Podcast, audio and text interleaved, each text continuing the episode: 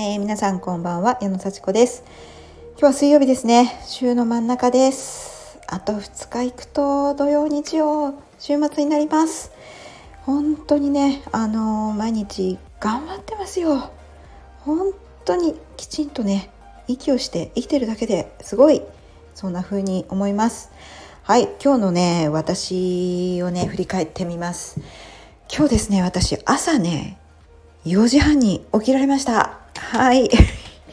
いつもね5時ぐらいに起きててね今日4時半っていうねそんなにいつもより30分早いだけなんですけどもそれでもね1回4時に目覚ましかけてそれで4時半にはバッチリ起きられました。で5時に家を出たんです。おめでとうございます。これ本当にね昨日の夜イメージトレーニングめちゃめちゃしました。はい。あの先週はですね実はね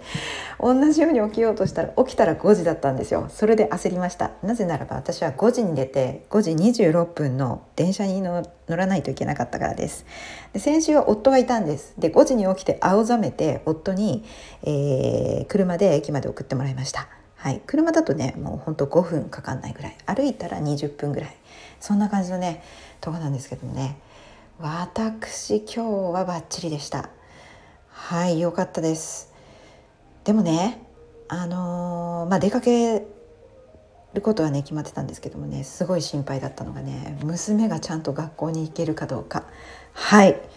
ほんとそれがねもう心から心配でねあのー、なぜならば私毎日娘を学校まで送っております。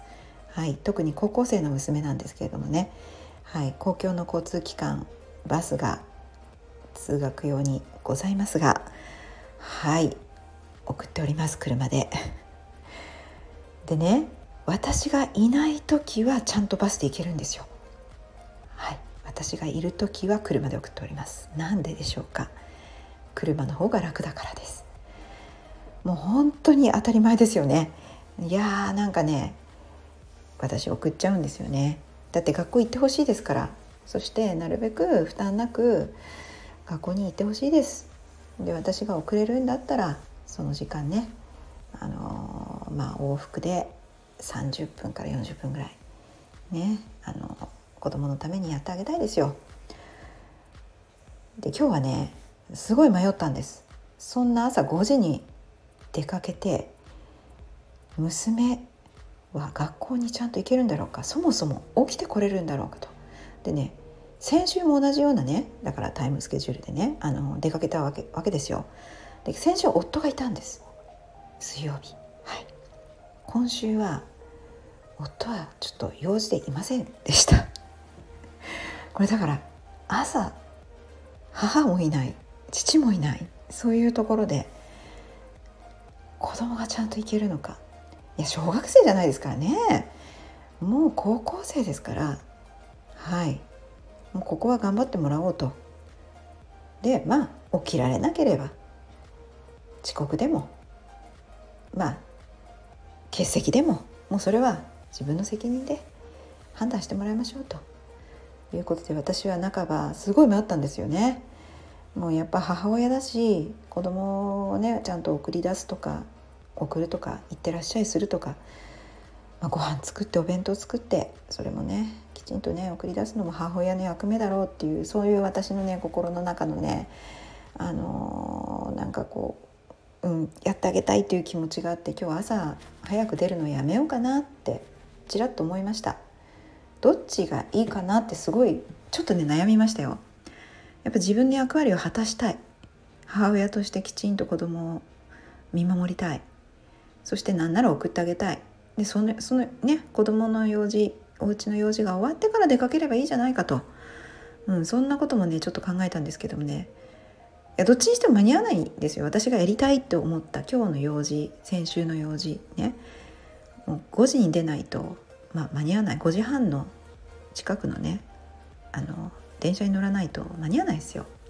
そんな会に私は行きたいと思ったわけですよ。そんな用事をねでその行きたいっていう気持ちをねどこまで私はこう優先したらいいのかっていうのね多分ねこれね私子供が生まれてから20年近くいやいやお腹に子供がいるのが分かってからだからもう20上の子今21歳だからね22年ぐらい私は自分が本当にやりたいことを、まあ、優先してこなかったですね。ま、それは本当にやりたいのは子供を育てることだからねもちろん宇宙の仕事も大好きだったしそれ両立してきましたけどもどこかね私は私は誰かのために自分よりも大事なことがあるっていうふうに思って自分がやりたいことなんかあんまり考えてこなかったやらなきゃいけないことしかやってこなかったですよ。でね今日なんとなくねそれをこういや行きたいんだって思ったから子供も絶対自分で学校に行けるって思って出かけました。その時にものすごいものすごい昔の記憶が蘇ってきて私本当にやりたかったことだけやってた頃ことがあって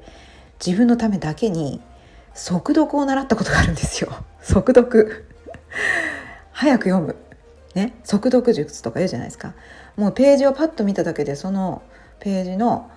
なんか書いてあることが頭に入ってくるみたいなのを習ったことがあって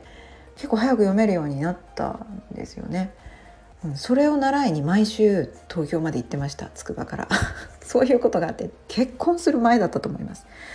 それねどうしても早く本とかを読みたくなってなんかパラパラパラってめくったらね内容が頭に入ってくるっていう速読法があったので 習ったんですよ。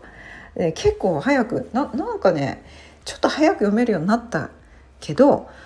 あのそれって途中でなんか完璧にマスターする前に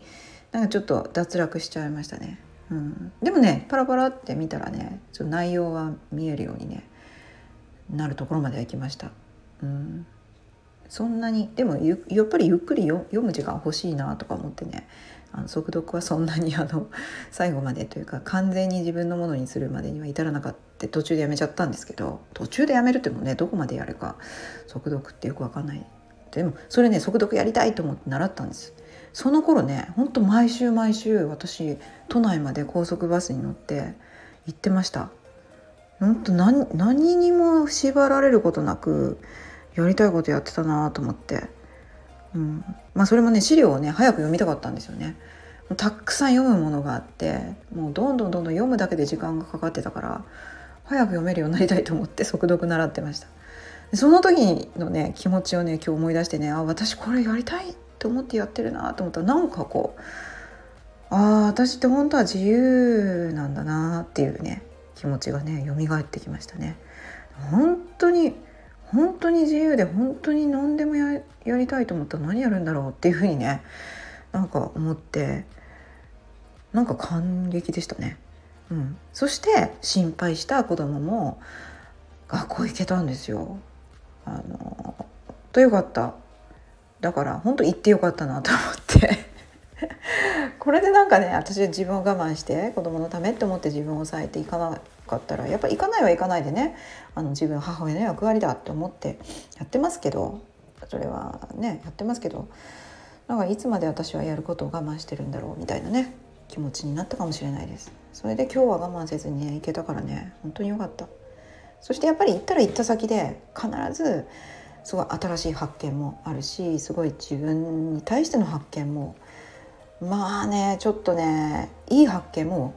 あんまり見たか見たくなかった発見もいろいろあるなと思うんですけど何かしら気が付くことがあってすごいそれは私の人生にも大きなね影響を及ぼす出来事もまあありましてやっぱり行動したらそこはやっぱり得るものあるなというのをね感じたわけですよ。今日は本当に勇気を出して子供を信じて自分を信じてやりたいと思ったことをやってよかったなというふうに思いました。皆さんも本当にやりたいこととか本当になんか制約なかったらやりたいと思ってることいつやりますか？うん。本当にそれが幸せにつながってる重要なこと人生にとってどのぐらい重要なことかって考えてやってますか？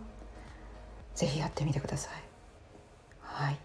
今日も聞いてくださってありがとうございました。じゃあまたね